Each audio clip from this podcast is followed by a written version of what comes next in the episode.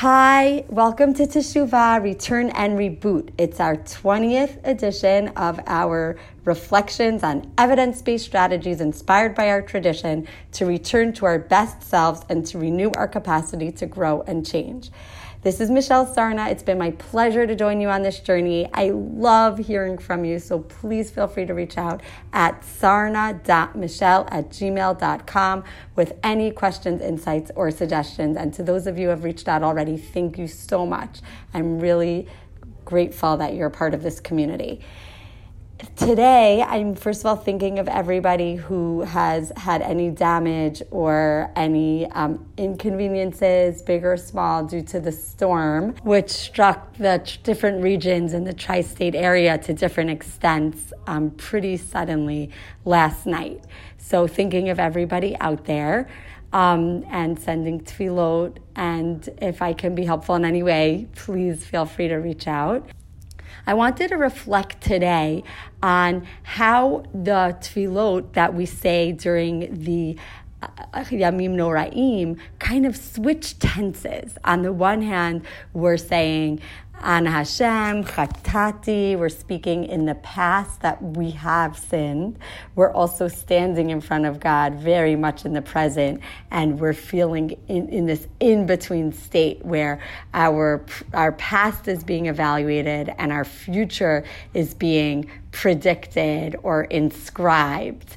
And there's interesting psychological research about how people tend to falsely distinguish between our present and past selves and our future self in ways that can be both limiting and damaging. And I want to explore that today and share a really personal, moving story that um, came my way that really reflects this. An article in Harvard Business Review by Dr. Benjamin Hardy, an organizational psychologist, summarizes some of the research by Dr. Dan Gilbert and others about the psychology of the future self. And Dr. Gilbert gave a really riveting TED talk where he discusses how many people have what he calls an end of history illusion, in which we have this illusion that where we are right now is the end of our story.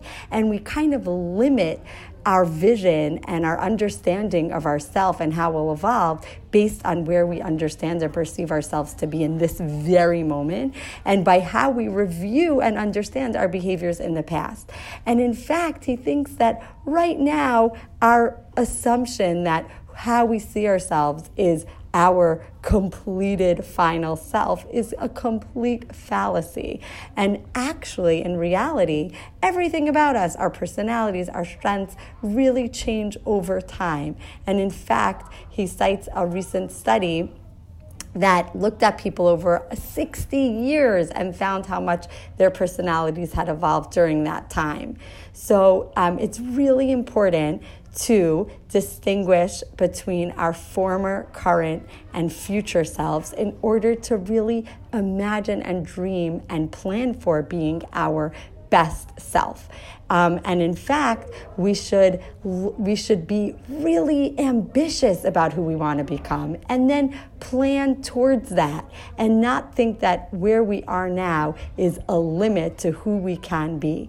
And in fact, there was interesting research by um, people in the business world who are trying to encourage people to invest more strategically, financially. And they found that telling people, giving them the research, showing them the data about how important it is to save now for the future was not effective. However, they were able to build this technology that created an image of how someone would look aged.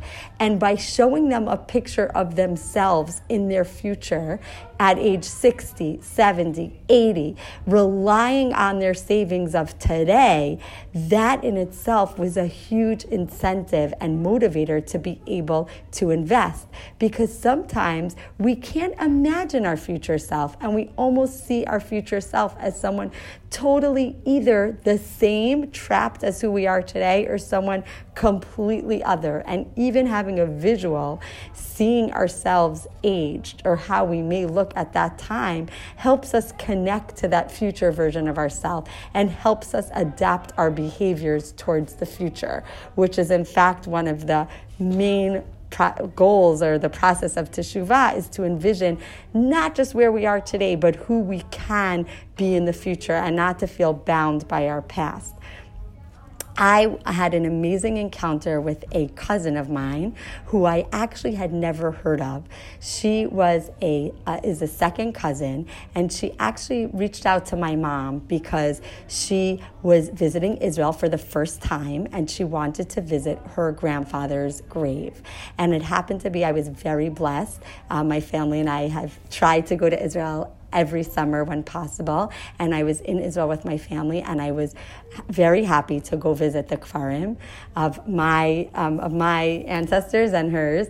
And um, I got to I met her, and let's call her Sally, and she shared her story. She basically um, was my my um, close relatives um, granddaughter, and she didn't grow up knowing my side of the family because my close relative passed away, I think before she was born, and there was her the her grandmother felt alienated from our family, and I remember hearing about this close relative. It was a devastating loss for my grandparent that was close to them and but I we never knew what happened because they just didn't stay in touch.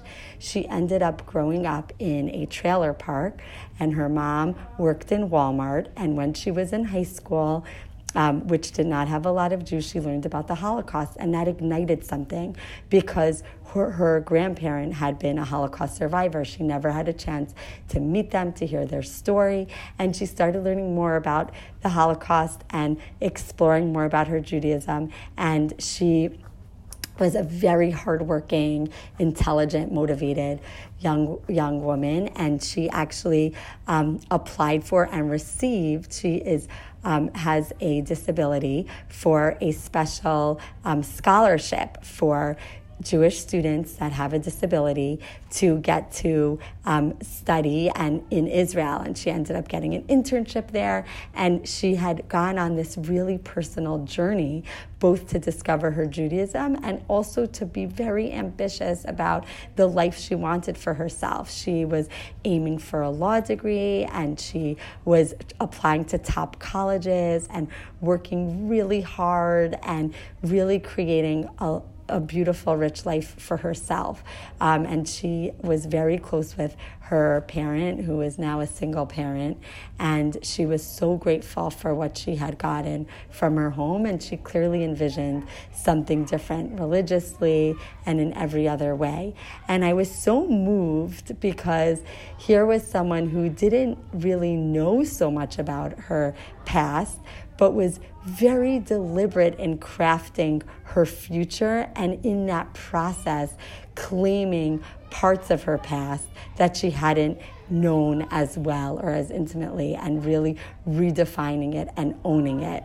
And I was really inspired by her personal journey and it made me think about um, about how how am I dreaming or thinking about the possibilities of how I can contribute to the world with the privilege that I have, and how locked or stuck have I been in how I think I've been up until now, or how I view my kind of personal story or narrative.